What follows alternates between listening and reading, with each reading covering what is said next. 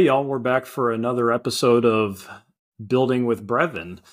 This is the first episode that we're putting together without co owner Stephen on the phone. He's enjoying his time over in Europe, so we'll catch him on the next episode and we'll have to tell you what, uh, what all he got into and, and what fun he had over there. So today we have uh, my dad, Mike, here with us again. Thanks, uh, thanks again for joining. This is the the second podcast you've joined us on, and I know it won't be the last.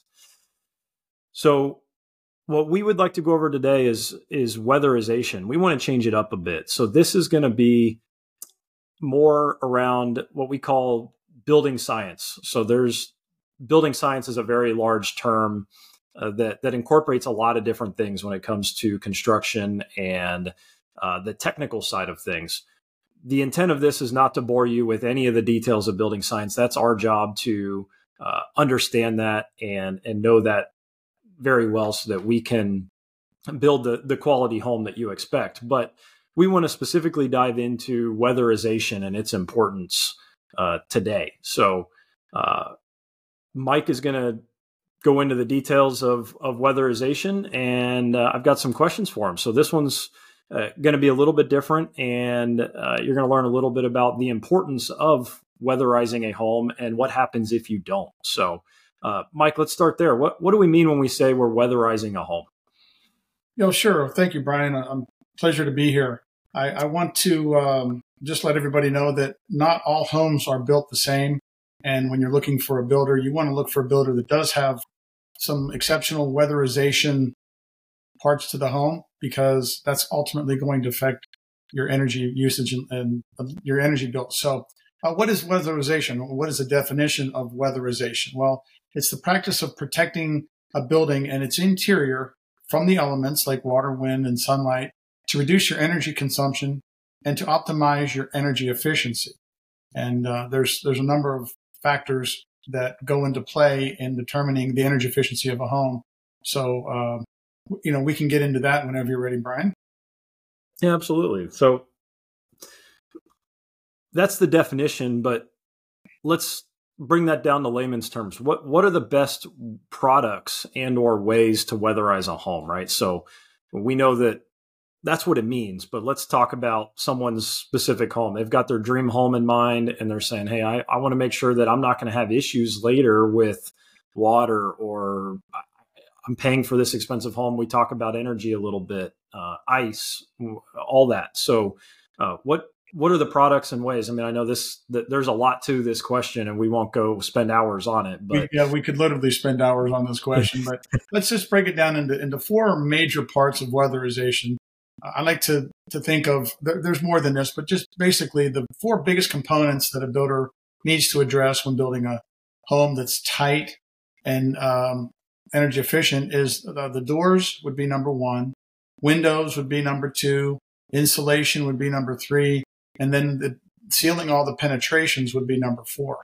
And each one of those categories has um, certain things that need to be addressed or looked at to make sure that if you optimize each one of those four categories, then I think you're going to have a pretty tight home.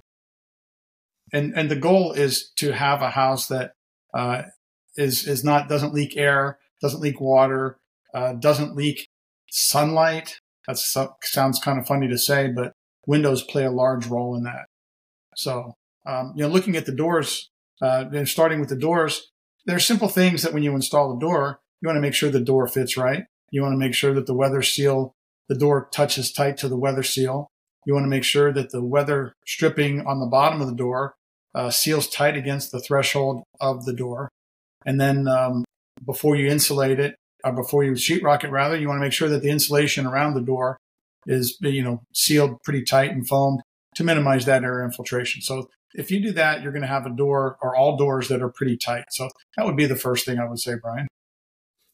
Yeah, and you bring up a good point. As I as I'm listening to you, it, it reminds me of just all the little details that that goes into uh, the build early on, right? I mean, this isn't the the final details, making sure that there's caulking on the on the the shower pan or or things like that. I mean, this is this is early on in the build, you know, right around the frame stage with windows and making sure those are installed properly, uh, all of these all of these things. We, you talk about insulation; uh, they're all very critical, very very early on to to uh, make sure that the the performance of the home is there for for a long time. Absolutely, absolutely. The uh, the next biggest thing. Uh, did you know that a home's windows, and in this day and age, uh, there's a trend towards more windows, more glass, more light. Well, that 70% of the energy loss in a home can be attributed to windows. So, and 90% of that can be attributed just to the heat coming through the windows. So when it's a sunny day, the heat from the sun is coming through your windows, heating up your carpet, your tile, your countertops um, from the outside. So how do you reduce the heat, the infrared, we call it, the, the heat from the sun's light is, is called the infrared light. That's what's heating up your house. So when the sun shines through the windows, it's heating up your carpet, your flooring, and your air conditioner has to cool that heat. So there's something on the windows, and, and Breven Homes is particular to use a window that's called a low E window. And E stands for emissivity, and I won't get into the details of that. But if you can reduce the amount of ultraviolet light that damages the, it kind of fades your curtains and fades your, your furniture and whatnot, and also reduces the amount of heat gain that comes in through the windows, then your home's going to be a whole lot more energy efficient. So not only is the uh, installation of the window important, but also the type of windows that are installed and the double pane glass with low E coatings on the inside of the window are super important. And I know a lot of builders are doing that today, but make sure that the builder is putting in a low E glass and um, that helps reduce the infrared heat gain that comes through your windows. So, you know, without getting into too much more of that, um, muddy in the waters. It's just, you know, that window, the windows itself and the installation of the windows is a super important part of energy efficiency. You, you mentioned one of the four uh, categories, if you will, just that we that we've put together is insul- insulation. let's talk a little bit about that. Yeah, Not installation, insulation. Insulation. Um, yeah. Right. So there's many different types of insulation on the market, and um, I, I, would say the economy builders are going to use a fiberglass. You've seen the Pink Panther. It's the pink. Um, it's a it's a fiberglass batted insulation that um, goes in the walls. So after you frame the house and you have all the mechanicals in, you're going to put insulation between the interior of the home and the exterior of the home, and that's going to um, stop the, the heat flow through the walls. And it's typically measured in R value. R is the, resistance value of the heat to go through the wall. Well, the fiberglass insulation that many builders use uh, only has an R value of uh, about three per inch. Um, so it's not it's not super efficient. And um, when you put a batt insulation in a wall, you're going to get about an R13 in the exterior wall which is a typical two by four wall uh, with an R13R value. Um, there is rock wool, there is blown in cellulose, um, but going in, in levels of performance, the top one of the top levels of performance, and there's there are some more that are uh, super expensive and more insulation. Uh, just I don't think you get your return back in 30 years, but we use a closed cell foam sprayed in foam insulation, um, which is a um, high R value insulation. And in a three inch wall, you'll get um, uh, like an R21 in that. So the foam insulation has an R6 or R7. So if you blow in three inches of R7 insulation, you're going to get an R21. So again, as opposed to a fiberglass batts of an R13, you're getting an R21R value in a three inch wall or a three and a half inch wall. So um, that's that's really really uh, far superior to a lot of the insulation methods that are being used in the market. A little bit more expensive, but far more superior and a whole lot more energy efficient. And what I like about the foam also is it it encompasses uh, pipes and electrical wires. One of the major problems with a with a batt insulation is the ins- the installation of the insulation is poor. The, most of the guys that are putting in the insulation don't cut around the wires. They don't seal the penetrations, and it's just kind of laid in there loosely which actually negatively affects the R value. But a blown in insulation actually goes around all the pipes and it seals the air, seals the wall, seals the penetrations, and uh, does just a superior job. So that's the importance of insulation in in a um, energy efficient home and trying to again optimize energy efficiency. Yep, uh, that's great. One of our past clients uh, was talking about the the the foam that we put in their house and he compared it to an igloo cooler right? And i know the the coolers have come a long way and they're not just your standard foam. That was what 15 20 years ago and now you get uh, the vacuum seal and all that and these these fancy yeti coolers and whatnot. But but in a sense it's like a it's like a cooler. You're trying to just contain everything and, and to the best of your ability seal seal every last bit of that home from the external environment. Absolutely yeah. yeah. So you're living in, in, in essence in, inside of an igloo cooler, which, yeah, it, it keeps things hot and it keeps things cool. Yeah. Yeah. It's, it's also interesting to just recognize how closely correlated or connected uh, weatherization and energy efficiency is, right? We know they go hand in hand, but sure do. Uh, it, it's, it's just a good reminder, good piece of knowledge to have that uh, the energy efficiency and the weatherization uh, if one goes up, the other one typically goes up, right? If one goes down, or you don't do something around weatherization, or you have a, a penetration where water's getting in, that you're also going to lose. You're also going to lose energy there as well, increased utility costs, and yeah. and potentially other issues. Which leads me into my next question for you. Uh, what are what are the risks associated with poor weatherization of your home? I mean, what what can happen, right? And and not to scare people, but th- this is a serious topic when you're building a building a home, building an asset that that you're going to own. That um, is, uh, I believe the the corrective actions afterwards are are are not good, right? They're not easy. So yeah. So well, to answer that directly, um, weatherization really encompasses water, wind, and sunlight. And if you don't keep out the water, wind, and sunlight, it's going to adversely affect a lot of things. Obviously, the water is the biggest thing. So if you're not keeping the water out, you're going to have water penetrating the interior walls. And a lot of times you don't even know this is happening because it's coming into the studs, getting the insulation wet, rotting out the wood, possibly causing mold, and um, which is also a health hazard. So if you don't keep the water out and weatherize it properly, that can be a serious hazard uh, to your health, especially if you're allergic to mold and such. Not to mention it can rot out the in, side of the walls, uh, which can cause structural damage. So that was that's the water. That's obviously uh, a very important element to try to keep out. You're also trying to keep out the wind.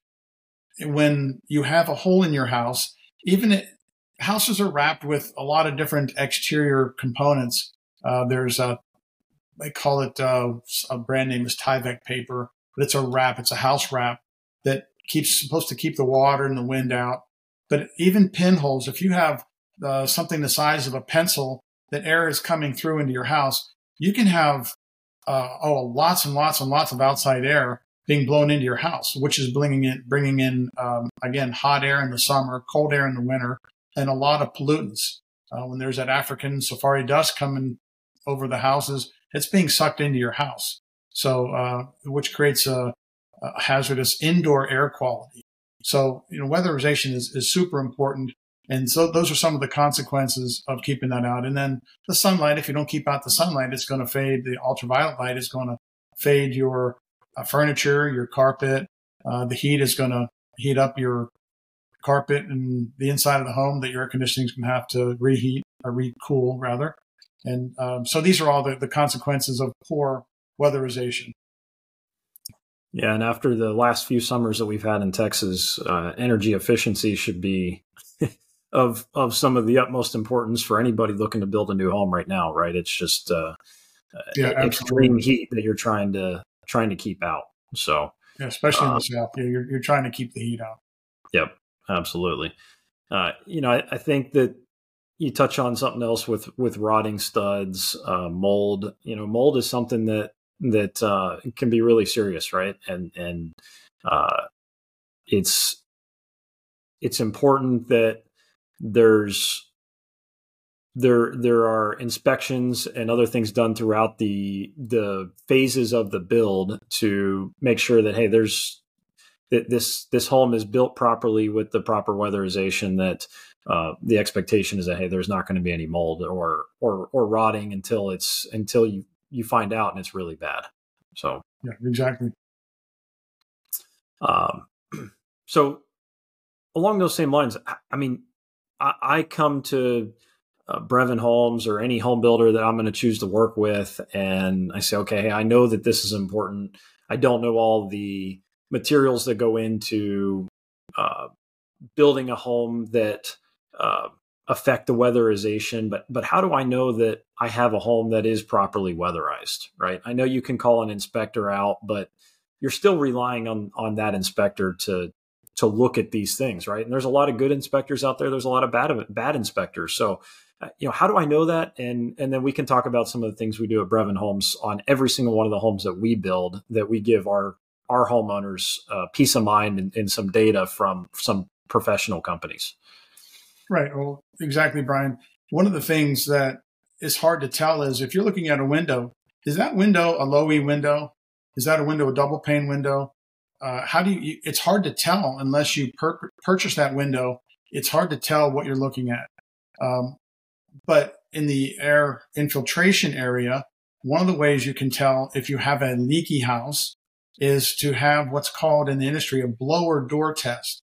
There's something that a company, a testing company can come out to your home and put a certain, um, they put a covering over an exterior door with a fan on it and they suck the air out of your house to measure what type of airflow. If the air sucks out of your house very, very easily, that means you have a whole lot of air coming in from unsealed penetrations and unwanted uh, electrical boxes and places like that. Uh, you don't want a leaky house. Uh, so they can tell by doing what's called a blower door test how airtight your home is. It costs a couple hundred dollars to have that, and they'll give you a certificate showing what they found. And um, that's one way after the home is built to check to see if your homes are energy efficient. And um, the the other thing they do is is called a duct blaster test. You don't want to have leaky air ducts, so they actually they they kind of put pressure on your air ducts and they pressurize them and kind of blow into the air ducts and to see if they're leaking. And they have to hold a certain pressure also. So those are the two main methods that they can actually do as far as testing is concerned. Uh, you can have an inspector come around and look at your doors and see if you can see light from the inside to the outside. You know you have a hole there. And so there's some minor things you can do. But anyway, those are the two major things you can do retroactively to check and see if you have an energy efficient home. Yep. Yeah, that that's great. And I think it's important to point out that your standard third party inspector, unless you specifically ask for these tests, they're you're probably not going to get those tests done. No, right. It's not, not, just a part of your standard, hey, that let's especially after the home has been complete, hey, I want somebody to come in and just do a third party inspection on this home. Yeah these tests are, are not being done most and, of the time. And mostly, mostly, Bryan, uh, don't mean to interrupt, is that because you can't fix them. You know, it's really hard yep. to fix if you have a leaky house. Well, the way you fix a leaky house is you build it right. You you build it with all the penetration sealed, and you build it for water resistance and waterproofing. It's really hard to fix things after the fact. So if you have a leaky house, you're you're going to pay more. You have a three hundred dollar electrical bill because the house was built poorly. It's really hard to fix that after the fact. Yeah. So that's why most people don't actually do it later.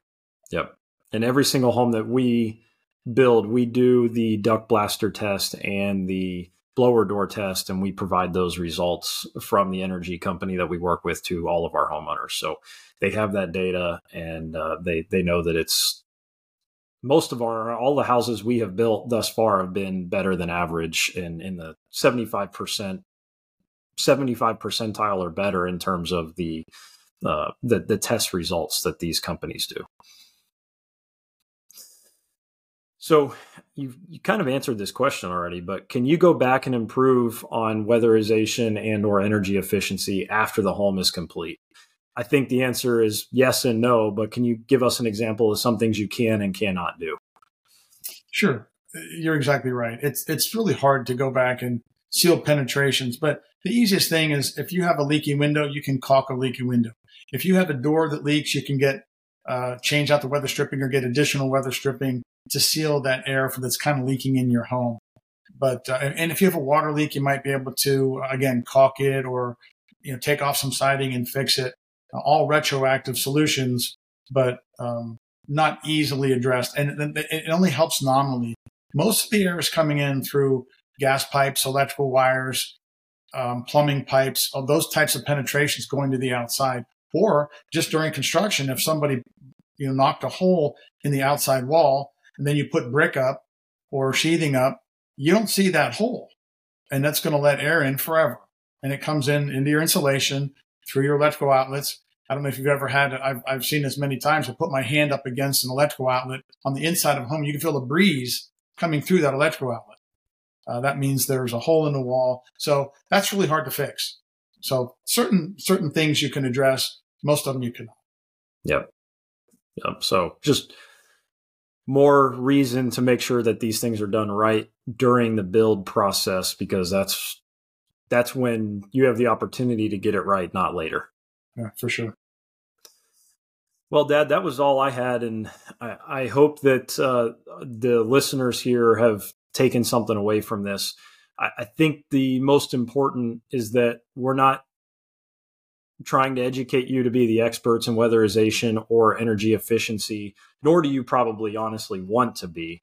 Uh, that's our job. But uh, we wanted to make you more aware and informed of what this means and the importance of it in your home so that you can ask the proper questions to the, the builder that you're working with and uh, just be more confident and, and knowledgeable on on this topic. So, Mike, any other closing words here?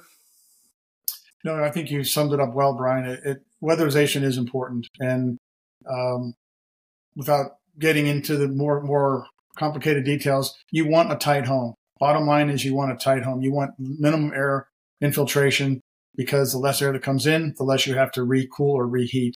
You don't want water to come in um, for obvious reasons because of mold.